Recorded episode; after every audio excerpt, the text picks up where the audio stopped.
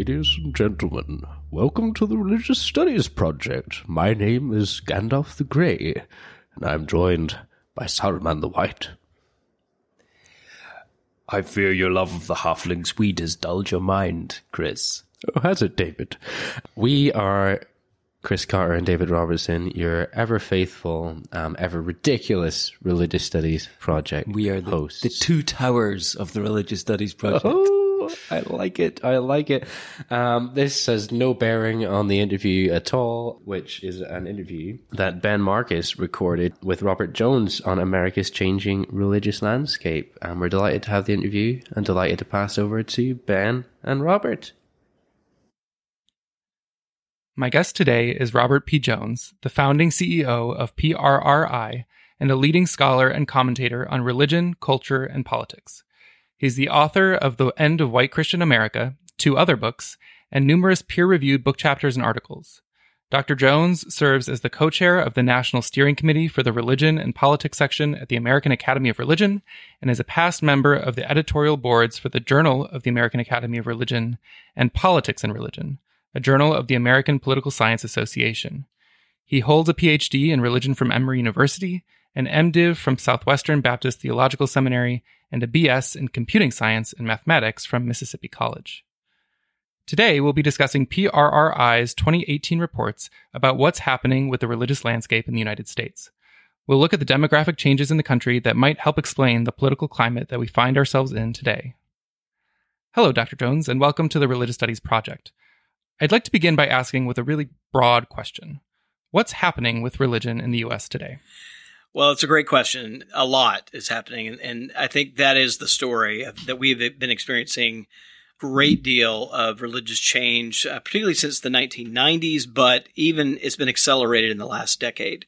So just to give you a couple of, I think, relevant uh, stats. One is um, the percentage of white Christians in the country has been declining fairly precipitously in the last uh, 10 years. And in particular, we've gone from, uh, in the U.S., from being a majority white Christian nation uh, to one that is no longer a majority white Christian nation. So, and it's happened fairly rapidly. If you go back to just 2008, uh, the country was 54% white and Christian. And when I when I wrote my book, uh, The End of White Christian America, I was working with 2014 data, uh, and that number had dropped from 54% to 47, uh, and that was a significant drop. But we've been continuing to track data uh, since 2014, and that number is down to 41% now. So we've, wow. we've looked at a 13 percentage point drop just since 2008. So over the last decade, uh, in the percentage of white Christians in the country, that's come with an uptick in the religiously unaffiliated uh, category. So if you could just go back to the 1990s, that no, those numbers are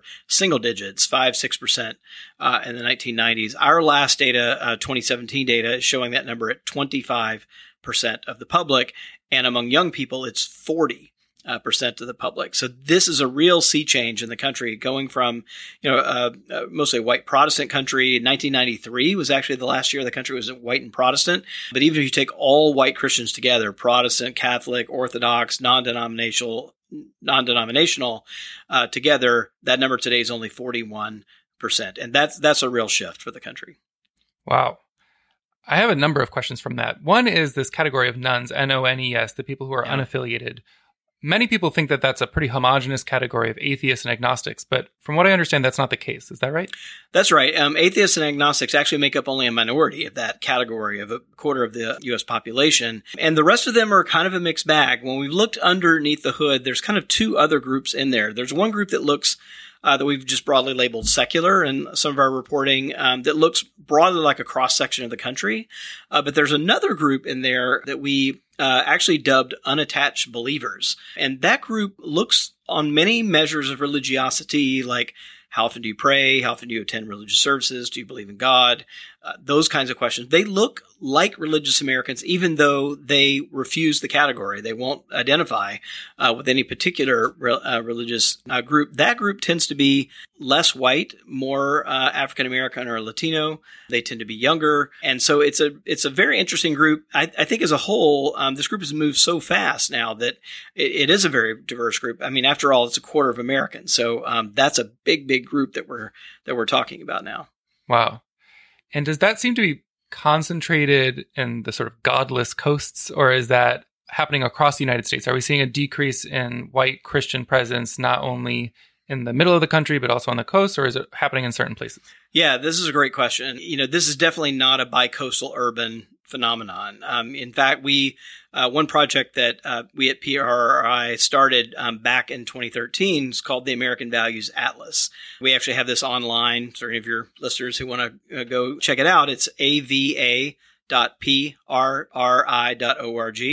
Uh, and what we did is we started uh, realizing that we had enough data every year that if we were careful about uh, combining it, we could actually map the religious demography of every state in the country and also the top 30 metro areas uh, in the country. So you can go online right now and you can compare Iowa to California, and you can go back in time as well. And one of the things you see there is if you go back 10 years uh, to today, virtually everywhere is is experiencing these changes. So again, it's not just New York and California or Texas, um, but it's Iowa, Kansas, Minnesota.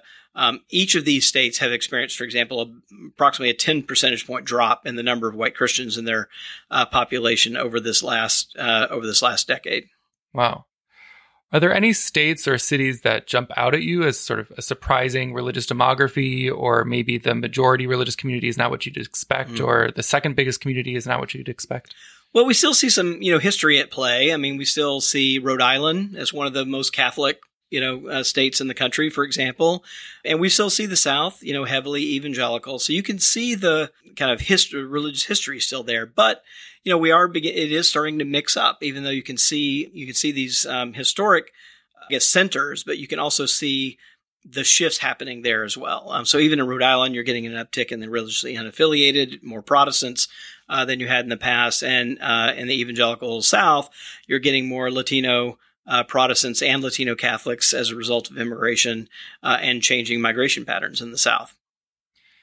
A few times already, you've mentioned the history of the United States. You've mentioned not only religious communities, but also mentioning markers of race and ethnicity, patterns of immigration. Can you tell me more about the relationship between religion, race, or ethnicity in the United States and how that shows up in the data? Yeah.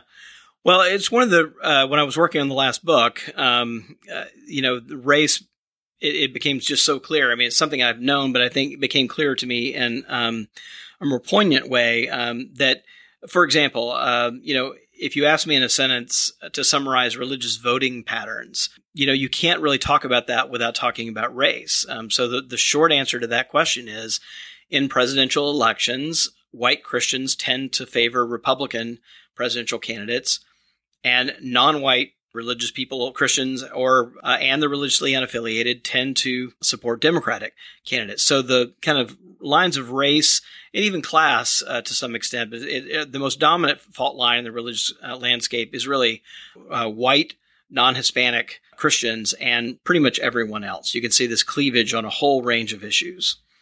That's so interesting. I had a professor in graduate school who used to say that you could accurately predict Americans' voting patterns if you knew four R's race, region, religion, and rank. And that's something that I've thought about a lot this relationship between these 4 mm-hmm. R's and how people vote and the embeddedness of religion in American culture.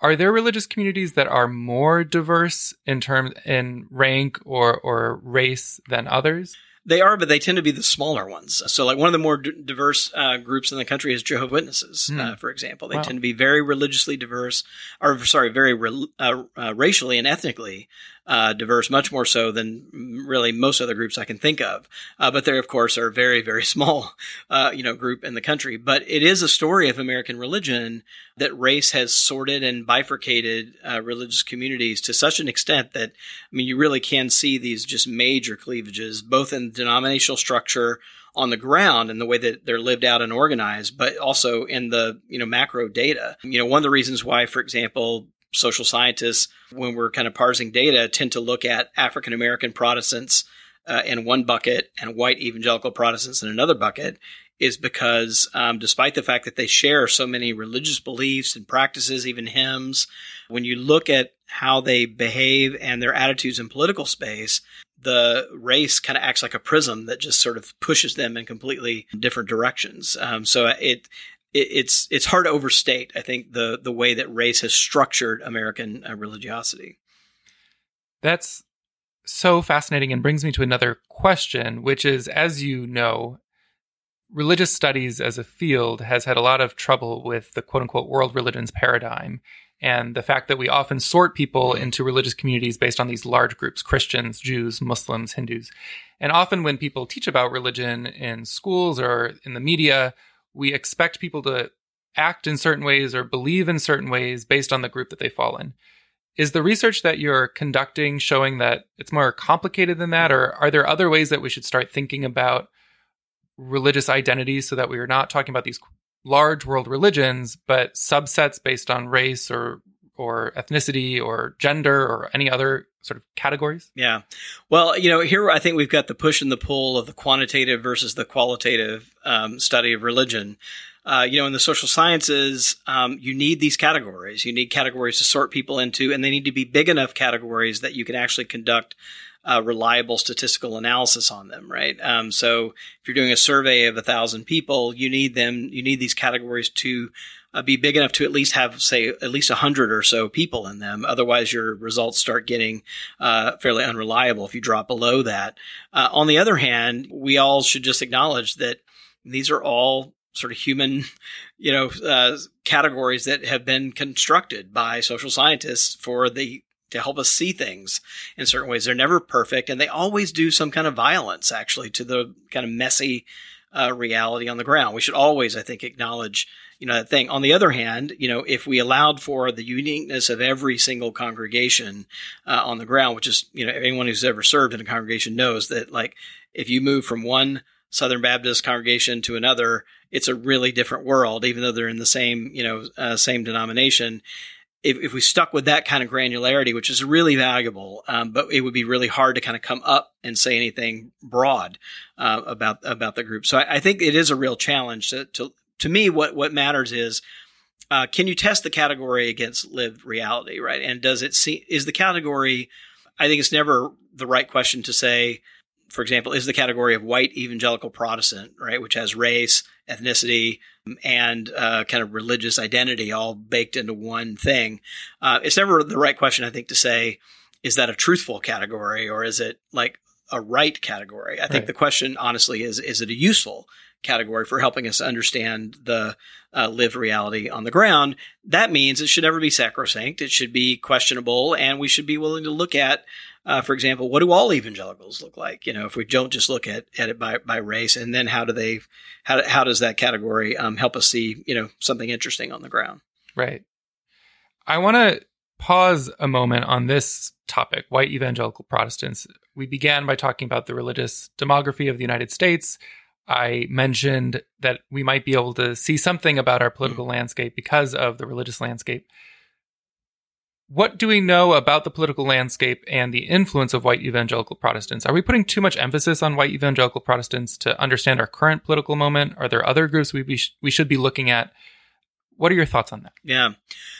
Well, it's interesting. Uh, you know, white evangelical Protestants, like other white Christians, have been declining in their percentage of the population. So, uh, for example, um, if we go back again just to kind of the beginning of Barack Obama's tenure as president, 2008, his election, what we see is that white evangelicals, depending on the survey you look at, were around 23, 22% of the population. And our last data has them down now to 15 uh, percent of the population. So they, like other white Christians, have been declining as a proportion of the population. But what makes them important, even as they've declined, is that they have been so active on just one side of the partisan divide in the U.S. So, unlike mainline Protestants or Catholics who tend to be more divided in their partisan allegiances, even as this group has shrunk, they have still maintained their activity mostly on the Republican side of U.S. politics, which means that they have a very outsized voice on that side of the partisan uh, divide, and uh, you know not so much among Democratic uh, politics, but among Republican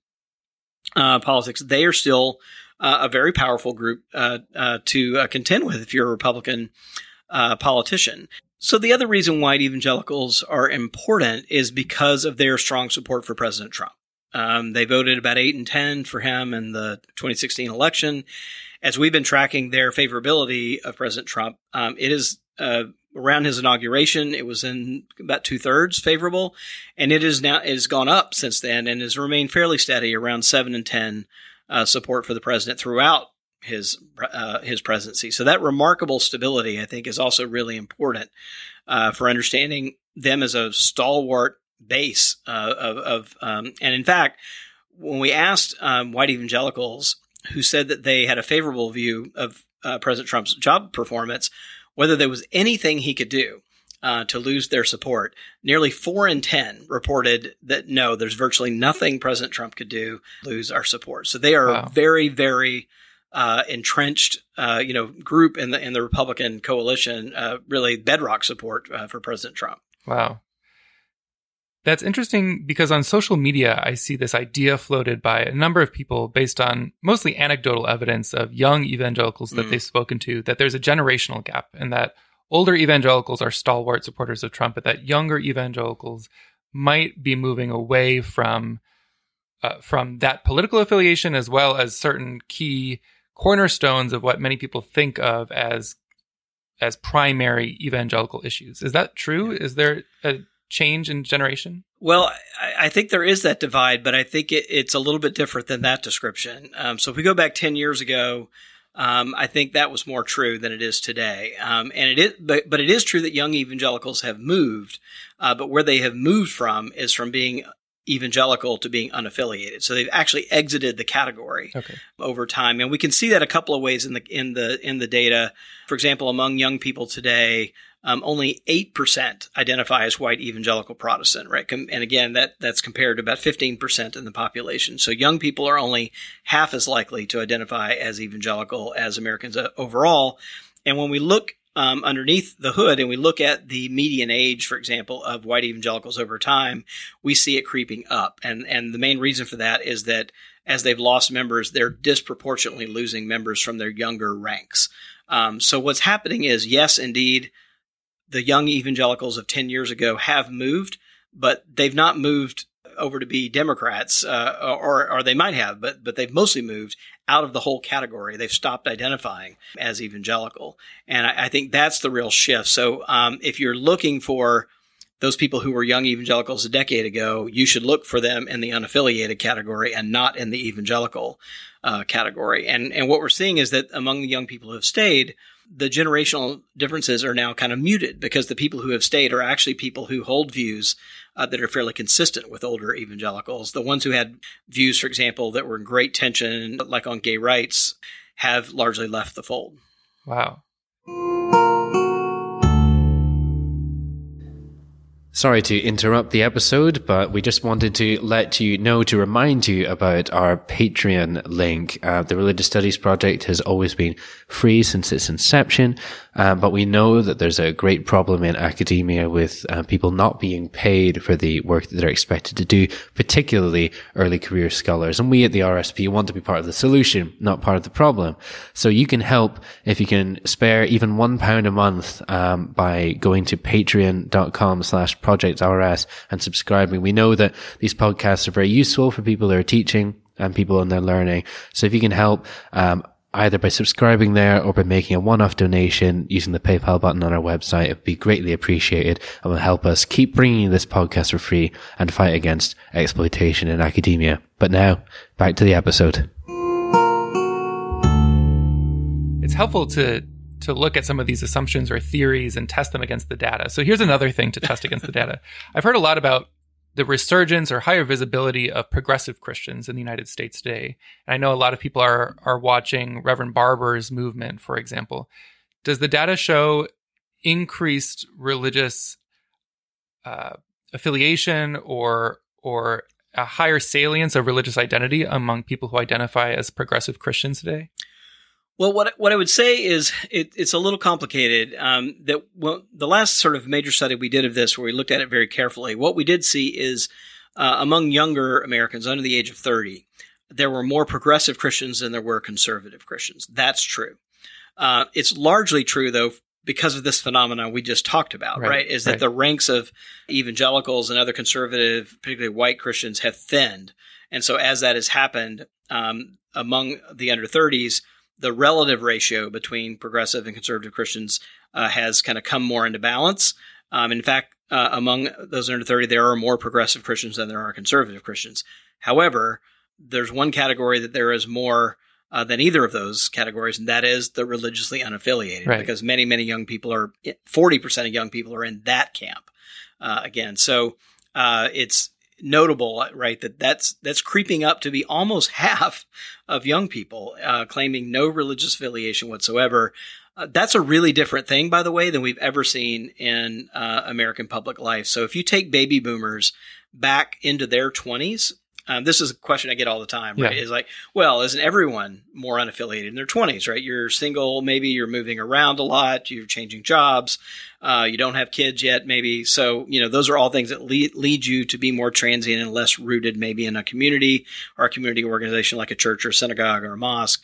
But what we find is if we look at the historical data and we take baby boomers back into their 20s, they're still less than 15% unaffiliated in their 20s. Wow. Um, so that means that this generation is at least two and a half times more unaffiliated than any generation that we have ever seen. Um, so even if some of them, you know, quote unquote, come back uh, as they have kids and they settle down, they're looking for kind of stability in communities and, and integrating into community life. Uh, religious institutions are a way that people historically have done that.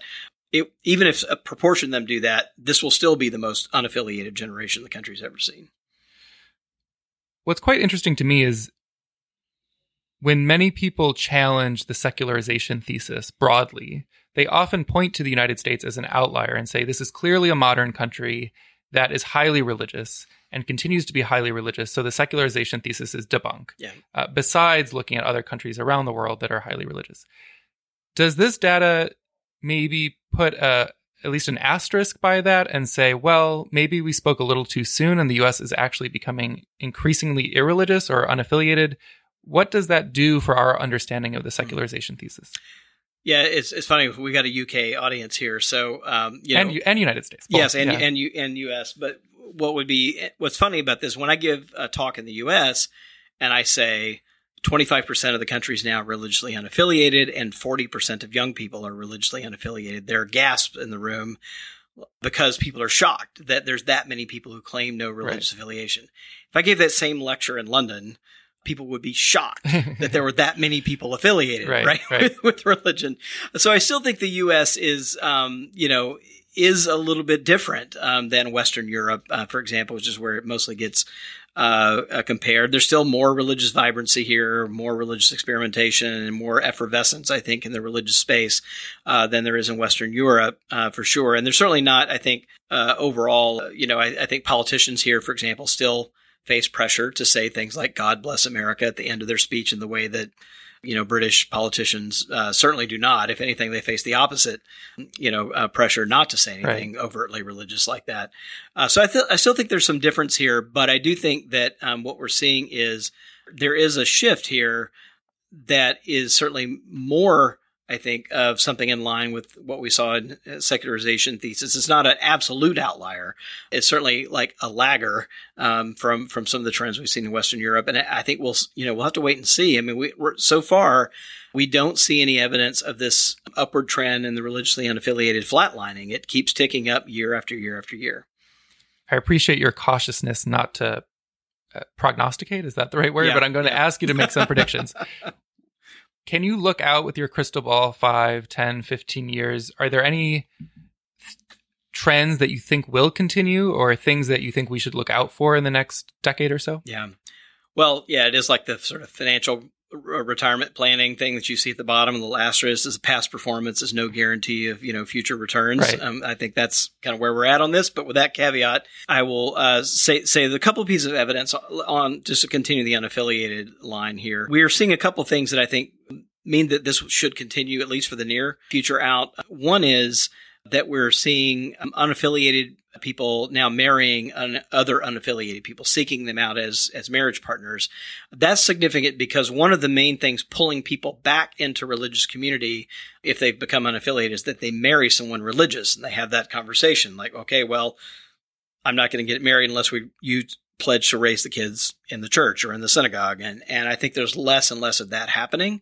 So I think that's one less thing to kind of pull people uh, at least some people back um, into the fold. And, you know, again, we just, so far, we haven't seen a single year in the last decade where that line has been flat. It keeps upticking um, every year. One thing I'll say that is pretty clear from the evidence is that one of the reasons why this change on the ground has not quite translated into the political space yet is because of different ways that different religious groups turn out and vote. So in the US context, the ballot box tends to act like a bit like a time machine, and it takes us back about 10 years to where the country was about 10 years ago. So uh, if you map the electorate onto the general population, the election in 2016 looks about like the general population looked in 2006. Oh, okay. It takes us back about 10 years. Interesting. Um, and that's because white evangelicals and older white Christians turn out and vote at much higher rates. So they're overrepresented at the ballot box compared to where they are um, in the general population. And if we project that forward, what it means is even though we've passed this threshold, for example, where uh, the country is no longer a majority white and Christian, that will not be true at the ballot box until 2024. Um, Wow. So we're still two election cycles out from really seeing the demographic realities um, really hit uh, at the ballot box. Wow. Well, that's a great way to pause on the content of all the things that you've been finding. And I want to make sure we leave some time to talk about how you collect your data. Mm. Look behind the hood and and look at the processes and and how you set up your battery of questions. So could you tell us a little bit more about that? What's it like to run a major polling firm and how do you do what you do? Well, it's a lot of fun. Uh, first of all, it's great to be able to sit around a table and say, I wonder X, Yeah. you know, and think, well, that's an empirical question. You know, we can actually put that to the test. Saying one of the things that we have uh, at PRRI have pledged to do, so we're nonpartisan, we're nonprofit, uh, independent research organization. So part of our charitable purpose is that we are actually putting a lot of social science data back into the public domain. So one of the things we have made sure that we do is that we are, are very transparent. So every time we release something, we release the full questionnaire. We release, uh, we hold on the data sets for a year for internal uh, purposes and for analysis. But after that, we release the entire data set out into the public domain. So anyone can pull it up at the Roper Center. They can pull it off of our website and download and do their own analysis uh, of the data. So that's part of our, our mission. Uh, in terms of how we collect it, um, we are dedicated um, really to doing uh, full probability sampling of, of data. Um, so all of our data is a random probability sample of the U.S. population. It's all Americans. Um, so even though we have an emphasis on like uh, mostly doing kind of political party and religion and race and other kinds of demographic breaks. We have full balance samples of uh, the entire population and uh, in all of our surveys. We really do sit down and we look. We do kind of our lit review, you know, process where we look at other polls and what they have asked and other trends we might want to check. Uh, but I think one of the things we are always trying to get at is the why question, um, and so not just the what. Uh, but the why. So we definitely know, want to know what people believe, but we also want to know what connects belief A with belief B and belief C. What's the underlying thing that people um, that drive them to connect those issues uh, together? So that's I think is part of the art um, of this, and um, and I think what makes it um, really the most fun and the most worthwhile. It sounds so fun, in fact, that our listeners might be wondering how they can get involved. So, do you have any ideas for scholars out there who sit there and wonder if X, Y, or Z about the American population? Are there ways for them to try to do polling or to reach out to your kinds of organizations to feed you ideas? Or what's the process if you're a scholar in a university for trying to find out some of this information at a at a national scale? Yeah. Well, there's a couple of options. I mean, uh, I get emails all the time uh, from, and I, I love getting emails all the time saying, "Hey, have you thought about this?" And you know, every now and then there's like, "Oh man, that's a great idea," you know, and we can, if we have space, we can we could do it. So I would say, feel free, you know, to shoot us an email. Um, we certainly are interested uh, in hearing what's going on uh, and ideas that are out there. Um, the other way is uh, we have formally partnered with a number of universities. Um, so we were uh, just this past year, we did a, a three or past three years, we did a three wave study with Florida State University looking at spirituality and its impact on voluntarism um, and other kinds of pro social behaviors. Trying to answer the question Does it make a difference if you're religious uh, or not for how you actually behave um, in the world? Um, and uh, trying to get at those kinds of questions. You know, we partnered with the Brookings Institution, other kind of think tanks uh, um, in, in this space. So um, I, I think it's a little of both. And we've, we've done kind of individual individual things, but we've also uh, worked on kind of careful and multi-year, um, kind of full-on collaborations with academic institutions. And your work is entirely focused in the United States. Is that right? It is, yeah. So we we just do domestic kind of religion, politics, and culture. And do you consult with folks outside the United States who might be interested in this kind of work in other countries, or do you have any partnerships or share ideas or best practices with organizations outside the U.S.? Yeah. Well, we've certainly been talking about this. We we haven't so far branched out uh, beyond that, but it's certainly something um, you know we we'd certainly be open to doing. So Great. Well, thank you so much for speaking with me today. I think this time really flew by for me. I enjoyed our conversation. I want to remind our listeners that you can download all of the reports from the Public Religion Research Institute, PRRI, at prri.org. And if you're looking for contact information for folks at the organization, you can find that on their website. And we encourage you to check out the American Values Atlas project, which has a lot of the data that we've been speaking about today. So thank you again, Robbie, for an excellent conversation. And I hope our listeners enjoyed it as well. great, thank you. Yeah, it was a lot of fun. Thanks. Thanks so much, Robert and Ben. I talked a fair bit about the interview last week, so I, I don't want to repeat myself, but really good to to go back to looking at North America. We had a wee run of this kind of stuff earlier on, and we haven't done any for a while, so that's great. But next week, Yeah, from uh, this week you've had four blokes chatting. Um, next week um, we've got a, a woman interviewing a woman. Fantastic. And we've got Breann Fallon who's been speaking with Ruth Illman about basically music and Judaism. The title of the interview is Melodies of Change, Music and Progressive Judaism. So we're really looking forward to that interview. And um, that interview was actually suggested to us on Facebook by one of our Facebook followers sent a message saying, I think it'd be great if you spoke to Ruth Illman about her research in contemporary Jewish music. And we said, we could probably do that. let's see if we can. and that happened. So that is an example of just the sort of thing that you can do, listener. So Breann is uh, in Australia, and is Ruth Illman in the US then? Um, I think she's in Northern Europe. Ah, okay. So we're, we're nice international uh, spread exactly, there. And uh, and it ties in as well because Breann is currently working for a, a Jewish museum in Sydney, I believe. Yes, she is, Um, so that it, it really tied in with her both academic interests and current professional interests. And uh, Breann also had an article on the machete in Rwandan genocide and how it worked as a symbol uh, on both sides in a recent issue of Implicit Religion. And we've just actually just published two new issues of our journal, Implicit Religion. If you enjoyed Vivian's interview about Slenderman two weeks ago, uh, you might want to check out her article there on mythology, uh, video games as contemporary mythology.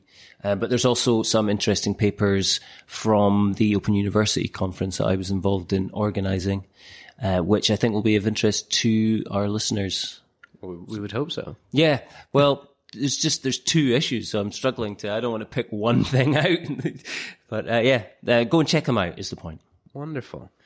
So, um, listeners, um, we're into that sort of period of the year where everything's just ticking along nicely. Um, I noticed that call for papers are out now for the, the BASR, of course, our beneficent sponsors. There's the AAR with uh, NAASR have their own call for papers, our other beneficent sponsors. Um, EASR is coming up soon. yeah, and you know, you should already be thinking towards things like IAHR 2020. There's there's a basic CFP up for mm-hmm. that already. Mm-hmm. Um, it, I- can't believe how much the time flies. Every year, especially during this postdoc, I've said, "Oh, I'll totally get to the AAR next year," but they're looking for abstracts in like a month. Mm-hmm. for next November, and I don't think mm. I'm going to make it. But I can tell you that we will both be at um, the IAHR in 2020 Yes, we will. in New Zealand. Yes, we will. And there will be a lot of RSP activity. That probably will be the conference with the most RSP activity ever. Indeed. but in the meantime, we've got BSR at Leeds Trinity, and then David and I are jetting off to Hanover Yes. uh, for the German Association Indeed. conference, and I'm sure we'll do some form of podcast there because we couldn't miss that. And I'll be in Rome with Tommy Coleman in uh, May for the NSRN conference, and I'm sure there'll be other things too. So if you're going to something and you think it'd be great if the RSP were covering it, maybe you could do that. And we'll need to think about the Christmas special at the BASR again this year soon. It's all, it's it's all go. yeah, it'll we'll be back. We'll be in September before we know it. But for now, Thanks, thanks for listening. listening. The Religious Studies Project is sponsored by the British Association for the Study of Religions, the North American Association for the Study of Religion, and the International Association for the History of Religions. The RSP is produced by the Religious Studies Project Association, SCIO, a Scottish charitable incorporated organisation, charity number SCO 47750. Brought to you by founders and editors in chief Chris Cotter and David Robertson, and our managing editor Thomas J. Coleman III. Our features are edited by Jonathan Tuckett, and our Opportunities Digest by Ella Bock. Podcast transcription by Helen Bradstock, with audio editing by Gregory Schneider and Samuel Ward. Social media managed by Ray Radford, and sales and marketing by Sammy Bishop. Don't forget you can support the project by using our amazon.com.co.uk and .ca links or donating at patreon.com slash projectrs. And you can find us on Facebook, Twitter, Google+, YouTube, iTunes and other portals.